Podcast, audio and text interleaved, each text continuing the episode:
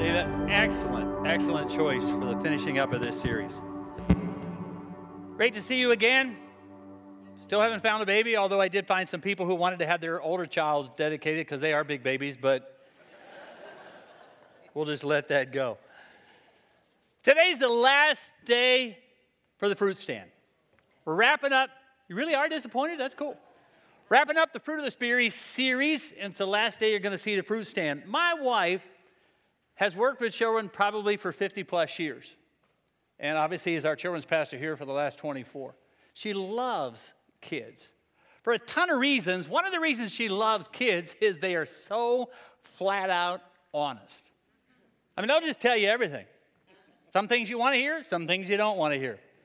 Last Sunday morning, we were standing here, and there was a young man that stood here and was looking at the fruit stand and kind of trying to figure out which ones were the real ones and which ones the weren't. And then he looked at me and said, Pastor Denny, don't you think that should say God's fruit stand and not Denny's fruit stand? so, my young friend,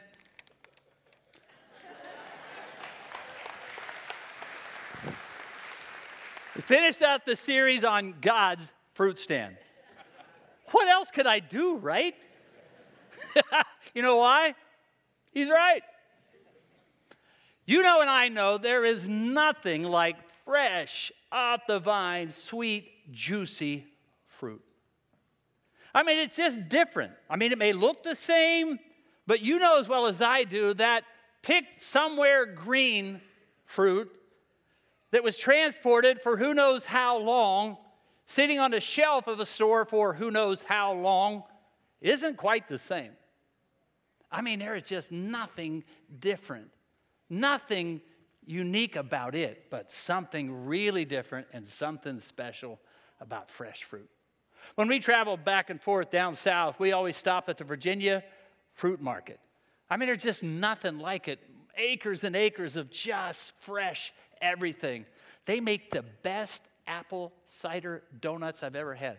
Speaking of which, which is going to sound extremely self serving, Last Sunday morning, somebody handed me a white bag, didn't know what it was, gave it to somebody else, so I gave it to my admin, who put it in my shelf. I took it home, opened it up, two of the best donuts I've ever had in my life. So if anybody knows where they came from, just saying. Right? Isn't there something about fresh? Now, we've all chosen to live in Pennsylvania. Unless you're visiting here today, we've all chosen to live in Pennsylvania. And you know as well as I do, at some point, fresh is going to run out. Now, I love fall. I mean, it's probably my favorite time of the year. I love the, the coolness in the air. I love everything about it. I love the transition of leaves. The only thing I don't like about fall was winter's coming behind. But other than that, I love fall. But you know as well as I do, after a while, you can't get fresh pretty much anything. But what we've been talking about over the last number of weeks is fruit that never runs out of season. God's fruit actually gets better with maturity. There's just something about it. It's not only the freshness of that, but the longer you're walking with Jesus, the better you are. And the better you become. There's just something about you. Not what I used to be. Thank God for that. I'm not what I need to be, but man, I'm on a journey and when you walk with people who've been on that journey and you have watched them in that journey becoming more and more sweet and tender and loving and joyful and patient and kind, it's just a fascinating thing to watch. That's exactly what God's been saying in this journey together. You're not perfect, I'm not perfect, but we're on a journey, and the longer we're on this journey with Jesus, the more like Jesus we want to become. And for those who really are living life by the Spirit, the more like Jesus you are becoming.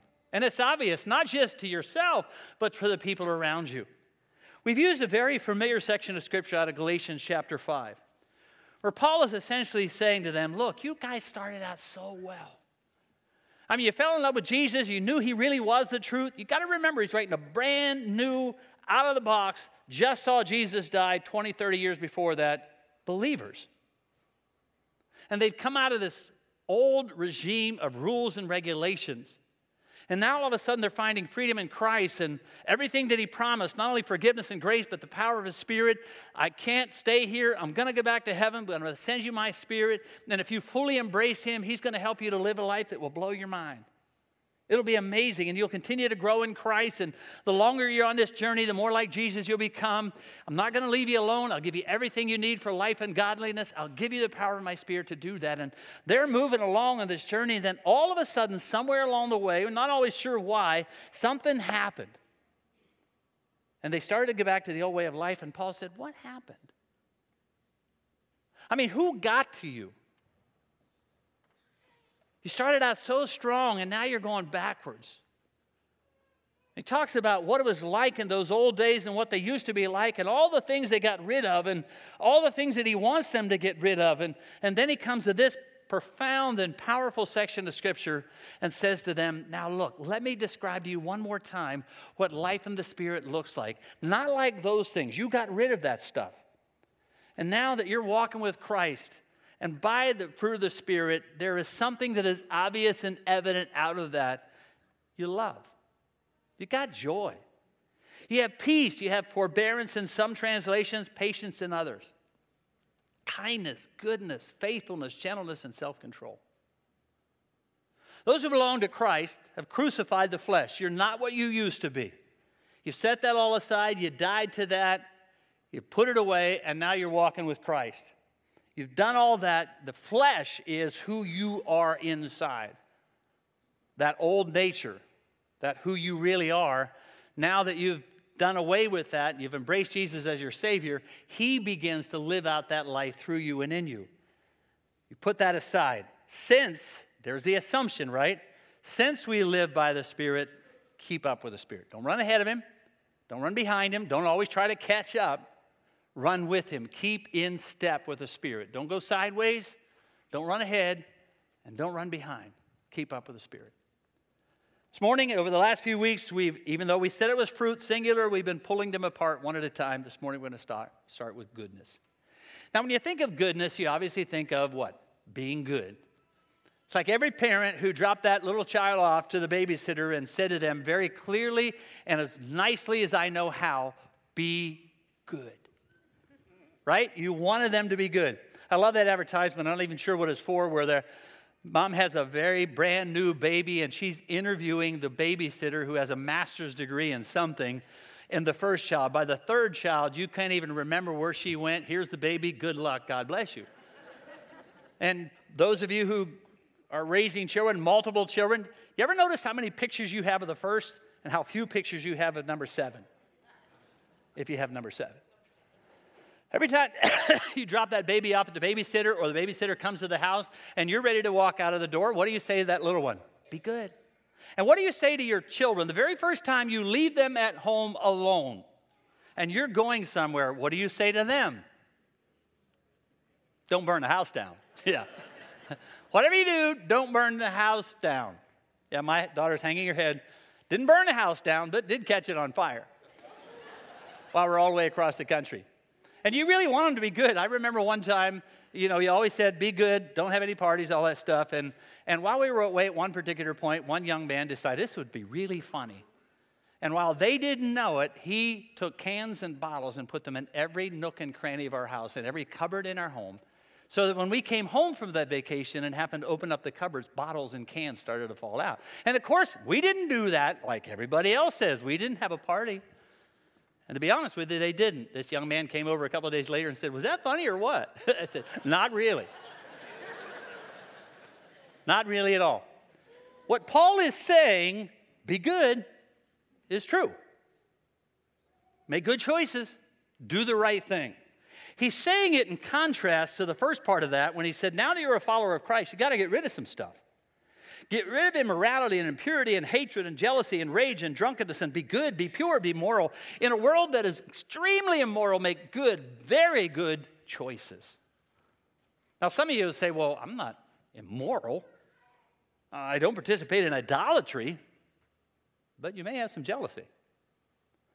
So, what Paul is saying is all of that stuff, all of that junk, now that you're following Christ, you've got to get rid of all of that. You've got to make really good, solid, right choices. Now, some of you will say, well, you have no idea the pressure out there. You have no idea what it's like. You have no idea how hard it is. Pastor, you live in a bubble.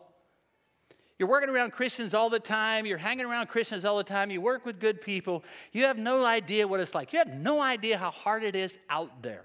Like I grew up somewhere in the 1980s or 1800 or in Mayberry RFD. And most of you don't even know where Mayberry is. And you know as well as I do that when I hear things like that, I say to them, Well, I just need you to know there is a Greek word for what you just said, and it is baloney. In Hebrew, interestingly enough, it translates the same baloney. In English, still the same. Yes, I do know how hard it is out there. Yes, I do know the pressure we face. I do know how difficult it is for many of us to send our kids into the world of unknown. I do know how hard it is to work beside people who have absolutely no desire for godliness or truth at all. I do know how hard it is to be with people whose language is so overwhelming you find yourself not even sure how to speak when you walk out of that and have to cleanse yourself. I do know what it's like to have the pressure of somebody else pushing you and asking you. I get that. I just need you to know it really is a choice. In the book of Daniel, God put Daniel and his three friends in one of the most wicked, incredibly immoral environments in the world, and it says they chose not to sin. Key verse is in your sermon notes is Daniel 1:8, one of my favorite verses, one of the ones I embraced when I was in high school. But Daniel resolved not to defile himself. It is possible. Is it hard? Oh my goodness, is it hard? Absolutely is it difficult, but it is possible. Now, instead of using the word goodness, I think a better word is integrity, and I'm going to use that all the way through here. Kind of fits better to the meaning and understanding what I think Paul is trying to get across here. The best definition for integrity is in your notes deciding to integrate my heart values into my daily actions. Deciding to integrate my heart values, what I know is right, what I know to do, what I know is truth, into my daily living. And the key word to that in your sermon notes is deciding. Deciding. You and I don't accidentally slip or fall into sin. It is a decision, it is a choice. We don't accidentally slip or fall into sin. It is a decision based on a variety of circumstances, based on so many difficult things that some have faced in the past, and now they're so overwhelmed with all the circumstances around them, they make bad choices that gets them deeper and deeper into the process. Some psychologists will say it's a disease, others say it's a choice, and, and we can argue both till the day Jesus comes back. But I'm telling you, in so many cases, it really is a choice to start down a track or start down a journey that after a while you cannot get out of but it almost always, in every single situation, starts back here with a decision to make a wrong choice, to take a wrong thing, to drink a wrong thing, to make a bad choice, to watch something I shouldn't, to listen to something. The list is endless. It begins with a choice. Now, many times the sad part of that is then it so rewires the brain in so many ways, and we can do studies all over. They're really wonderfully found studies, but it many times begins with that decision to go this direction. God places high value on integrity and making the right choices when things come my way. Better is poor, in Proverbs 28, better to be poor who walks in his integrity than he who is crooked, though he may be rich. God says that integrity is a lot more valuable than all the stuff that you and I think is valuable. First Chronicles 29, I know, my God, that you test the heart and you're pleased with integrity. Researcher George Gallup does a lot of research and kind of has a, a, pulse on some of the things that he sees going across the country, probably for the last 20, 30, 40 years. He said, One of the things I notice in America is the incongruent values and lifestyle. In other words, what we say as Americans we want or what we seek and what our actions show don't always line up. Let me give you an example, he said. If you poll Americans, they would say that materialism is not really that important, but they sure seem to want a lot of things. If you talk to a dad, he would say, I really want to spend a lot of time with my children, but they don't. If you talk to a couple, they would say, I really want to have an intimate relationship with my wife and I want to share and understand one another and have conversation on a regular basis. Just don't. He said, As I look across America, one of the problems is what we say and what we do aren't always consistent. Now, many times we face the frustrations of not doing what we want to do and know it's right, and I get that. Paul, I, one of the thousand things I love about God is how honest he is. And so in Romans chapter 7, Paul describes his own journey. Instead of us thinking this man is perfect now that he came to faith in Christ and lived it out completely and fully and never wrestled with anything, he says, Hey, I lead you to know I get this. I wrestle with some of the same, same things. I wake up in the morning and the very thing I don't want to do, that's what I do. And the very thing I really want to do, I can't seem to do. And I continue to go through this vicious cycle of the things I don't want to do, I do, and the things that I want to do, I don't. But then he has an answer when he said, Who can save us from this vicious cycle? And then he says, I've got the answer is Jesus. I don't have to live like that. Will I be perfect in it? Not at all. None of us are. But I don't have to live in that vicious cycle constantly. I've got a God who loves me, a Jesus who saved me, a spirit who guides me, who indwells me and allows me to live the light that God's calling me to. I'm not always what I want to be, but thank God I'm not what I used to be. Those who see someone who is in sin, Paul said, restore them gently and be very careful that you're not next when you think you have it mastered. Integrity is the foundation for a great marriage, a great business, to be a good neighbor, to be a great friend. It honestly is the key to all great relationships. It provides in your sermon notes protection. Proverbs or Psalm 25, may integrity and uprightness protect me because my hope is in you. It provides security, number two. The man of integrity walks securely. When I do premarital counseling and I have the couples in there and I talk to them about all the things that they're going to see and embrace and changes going to happen to them and all those things that are about to happen now that they go into marriage. And I say to them, there are some things that you want to make sure that you have in this person that you want to spend the rest of your life with so that you're not wondering and one of them is integrity that you're marrying a person, a man or a woman of integrity, and that integrity provides security so that you're not always wondering, why hasn't he come home? Who's he with? Who's the next person in line? Am I the first? Is he really what he says he is? Is he really doing what he says he is? It provides an enormous amount of security so that you're not wondering about that hot girl that just came into the office or that hot guy that's now in the mill or wherever that may be. That you are absolutely certain that this person who says they are yours will be yours with all the choices around. And if you marry a person like that, man, you got a wonderful journey ahead of you. But it provides an enormous amount of security in a relationship. Guidance Proverbs 11, the integrity of the upright will guide them. To have integrity, you've got to do at least three things. Number one, speak honestly. Speak honestly, Ephesians 4:15, one of my favorite verses, speak the truth, but in love. Mark Twain said, Look, speaking honestly is so much better. It takes a lot of stress out of our lives. You see, if you tell the truth, you don't have to remember what you said. But if you tell the lie, You've got to remember everything you said because it only compounds itself as life gets longer. Now, Ephesians says you've got to speak the truth, but it needs to be done in love. I have some people say, well, I just tell it like it is. Well, that's okay if you're doing it in love. It's not okay if you're not. Proverbs 27, it's a wonderful heritage to have an honest person or an honest parent. In this case, this is an honest dad. I think it's the character of a father that molds our children, not as accomplishments. Dad, if the world never knows you and never reached a high profession or you never owned a business or never accomplished anything the world says you should accomplish, but if you're loved by your kids, you display the fruit of the Spirit, real, genuine character, and you're a person of integrity, I want you to know something. In your children's eyes, in my eyes, and in the eyes of God, you are a success anybody ever tell you different. It's a sad day when we climb the ladder of success and sacrifice the real values of our life. The key to walking in Jesus' path is to walk the talk. I've been blessed to have a dad who lives it out. 91 years old, had the opportunity to be there with him this week for a variety of circumstances, and I love the fact that this guy really has, for 91 years, lived it out.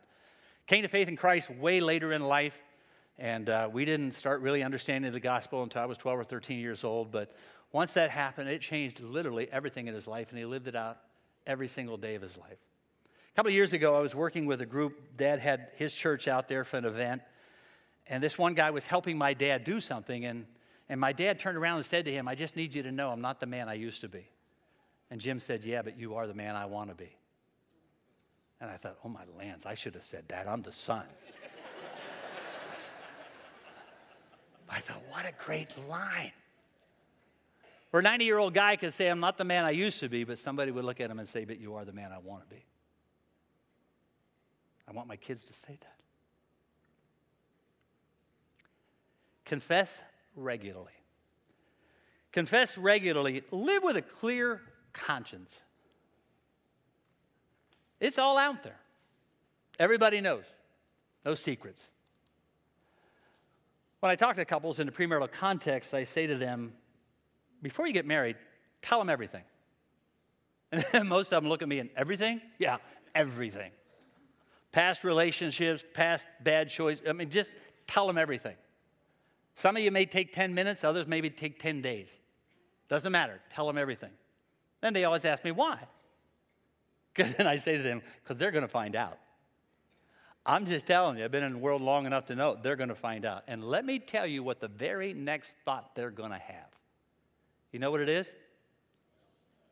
What else don't I know? If I didn't know that, and this is the person I'm going to spend the rest of my life with, what else don't I know? I found this poem somewhere, I love it. To keep your marriage brimming with love in the loving cup. When you're wrong, admit it. When you're right, shut up. there you go. Pretty good. James 5, admit your faults to one another and pray for one another. There's a principle in, con- in confession and forgiveness called restitution which means if I've done something wrong, I need to ask for forgiveness, but not only ask for forgiveness, do everything I can, if possible, to make it right with someone. For some of us, we need to go back in a week, for some of us, maybe for years. But to get things right, which brings an enormous amount of freedom when the past is cleaned up. Number three, live consistently and they all flow together. I speak honestly, I confess regularly, I live consistently, which means my public life and my private life are the same. Nobody has to wonder. Psalm 101 I walk in my house in integrity of my heart. Those who are closest to you should know you're the same both in public as they see at home. Your sermon notes those who know you best should respect you the most. Those who know you best should respect you the most. Why? Because our words and our actions match. That what we say and what we do is the same. We make statements with our mouth that we live out in our life, which is one of the definitions of faithfulness. I keep my word. I stood there and said, For better, for worse, for richer, for poor, in sickness and in health, till death do you part. And I meant that. I really did. And the more funerals that I do now than weddings, especially of older couples, I, I, it's, just, uh, it's a beauty to see it lived out. And now to say to them, look, you had no idea what you just agreed to when you got married, but now that you've been married 40, 50, 60 years, you know exactly what you agreed to. I just don't say anything publicly because I know it's going to burn me when I didn't say about somebody else. But Charlie Urick, who used to work in our church family here as one of our custodial staff, passed away yesterday. One of the most delightful men I've ever met in all my life. Every single person that knew him loved him. You can't say that about everybody. Everybody loved him. His biggest concern in life was her, not him. Who really did understand what faithfulness looked like. People should see who we are. They should recognize that. They should not have us to have to tell them. Our response to the world was never to be isolated or insulated, but to saturate, to make it better, these walls that you and I are in right here are meant to protect us from the cold and keep us dry in the rain, not to isolate us from the world around us. You realize how powerful that statement is? The walls here were meant to keep us cold, warm when it gets cold, and dry when it rains, never to isolate us from the world around us. We're to never to isolate or insulate, but to saturate and make the world, because of who we are, better. The last one is self control. Probably should have shared it on Labor Day because it's one of the ones that take the most work. Galatians chapter 5, Paul does a great job of contrasting what it's like for a person who lives for themselves and a person who now lives controlled by the Spirit. One who was a non believer who did their own thing, who was only living for themselves, and now one who's living for Christ. He describes in verses 19 to 21 people who are out of control, and then he describes those who are spirit control. You see the contrast of that? Which is why it flows that way. Max, John Maxwell, in his book, Developing the Leader Within You, said this The first victory that successful people have or ever achieve in life is the victory over themselves. See, once they become self controlled, they become victorious in other challenges of life. Now, the word self controlled in Greek means to get a hold of, to get a grip on. In this context, get a grip on yourself. To recognize that a man without self control is as defenseless as a city with broken down walls. Proverbs writer said, The moment we lose self control, we're like a city without any kind of protection. Somebody said, Well, I don't like the word self in here, and I, and I get that and understand that. Because we, but the problem with that is we just say, okay, God, you do everything, as opposed to taking responsibility for the changes we need to make. Anything uncontrolled in our life will harm our relationships. Scripture talks about a number of them uncontrolled anger, uncontrolled tongue. James spends half a chapter talking about that. Uncontrolled lust will cost you everything, uncontrolled ambition. There was a great line that I found just a couple of weeks ago. I think it was in a Daily Bread. C.S. Lewis, who said this Sin usually starts with some pleasure. And once the person bites, it gives less while enticing them to want more. Now, listen to this line it provides an ever increasing craving for an ever diminishing pleasure until it gets the soul and gives nothing in return. That is a profound statement. Once we take, once we choose, once we look, once we act, once we do that, and they all start with pleasures. I mean, we can lie to our kids and say sin isn't fun. It is. It almost always starts with a pleasure of some kind. And the reason it does because we want more, because we think it's so nice or wonderful or cool. And then all of a sudden, the enemy pulls everything back, shows it what it really is. And now we're hooked on this and we can't get free. It provides an ever increasing craving for an ever diminishing pleasure until it gets the soul and gives nothing in return, which is why Paul said, You got to get a hold of yourself and not do that. D.L. Moody was asked one time, Of all the people who've ever met in life, who gives you the most trouble? His response? D.L. Moody. Mark Twain said, if you could kick in the pants the person responsible for most of your troubles, you wouldn't be able to sit down for a week. The person you and I most need to concentrate on is ourself in this journey. And the best time to do that is now. The best time to start walking in the Spirit is not tomorrow, but now. Because we're always talking about someday. I, yep, Man, I remember that, remember that sermon a couple weeks ago. I, I, I need, yep, I need to do that. But did we? Let me ask you something. How many of you have a great idea in the shower, and by the time you dry off, you forget what the idea is and usually don't implement it anyhow? The problem was saying, tomorrow, I'll do that. Good grief, at this stage in my life, I can't even remember what it was. Over the last number of months, I got to believe that the Spirit of God has said something that needs to change. And the bigger question is what was the it? The question is what did we do? Characteristics of self discipline, self controlled, spirit filled people are these they accept responsibility for who they are and what they need to do. They accept responsibility for who they are and what changes they need to make. I read a story of a psychologist who interviewed 600 inmates, and he found it's amazing some of the most innocent people on earth are in prison. Wasn't me. I didn't do it. And it goes all the way back to the beginning of time when Adam and Eve sinned and God came to Eve and said, What'd you do? And he said, Wasn't me. It was a snake. And went to Adam, wasn't me. It was her. Always blame it on the wife. And then he went to the nth degree and said, Well, by the way, God, and you gave her to me, so somehow it's your fault. We live in a society where something happens and somebody makes horrible choices. We have a number of people to get through to come at them and to try to figure out, to somehow justify this horrible decision they made. You can't even start a relationship with God without saying, I'm a sinner, need a Savior. I'm not perfect. I can't do this on my own. I need Jesus. You can't even start a relationship with God without admitting that. Take responsibility for who I am.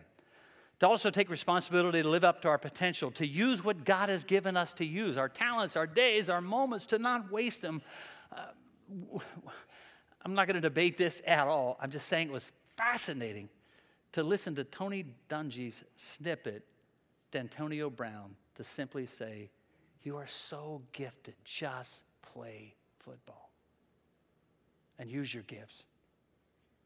Secondly, they're self disciplined. They welcome accountability. They welcome accountability. Plato said, An unexamined life isn't worth living.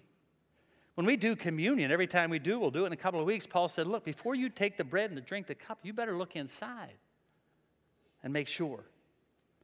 John Wesley, years and years ago, before every single Sunday school class, used to ask these questions what known sins have you committed since we last met? What have you done about it? What temptations have you faced? What'd you do about that? Has God delivered you from it? And have you lied about anything I just asked you and you just said? Accountability. It's not a new thought. We thought it was something came out of the 80s and the 90s when everybody started accountability groups and small groups. Been around for 100 years. And secondly or thirdly, they develop integrity. They live what they teach, they live what they believe, they live what they say. They're willing to be transparent. Well, the major emphasis over the last few weeks has been developing godly character to be Christ like.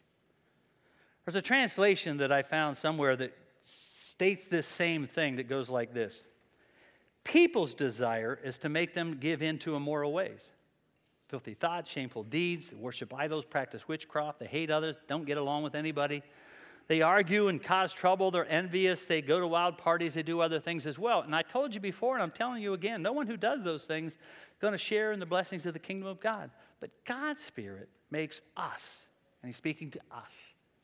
God's Spirit makes us loving and happy and peaceful and patient and kind and good and faithful, gentle and self controlled. And because we belong to Christ, we've nailed those selfish feelings to the cross.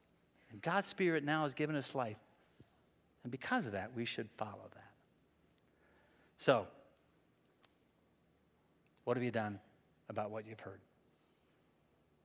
Fruit stand goes down, fruit goes away. I hope you've enjoyed this series, but this really isn't a movie to enjoy or a book to enjoy. It's scripture to be applied. I hope you enjoyed it, but this is way more than a sermon or a series to be enjoyed, but scripture to be applied in our life. And, and that really is the bigger question. This morning, as we finish and wrap it all up, what I'd love for you to do is just listen to the Spirit of God.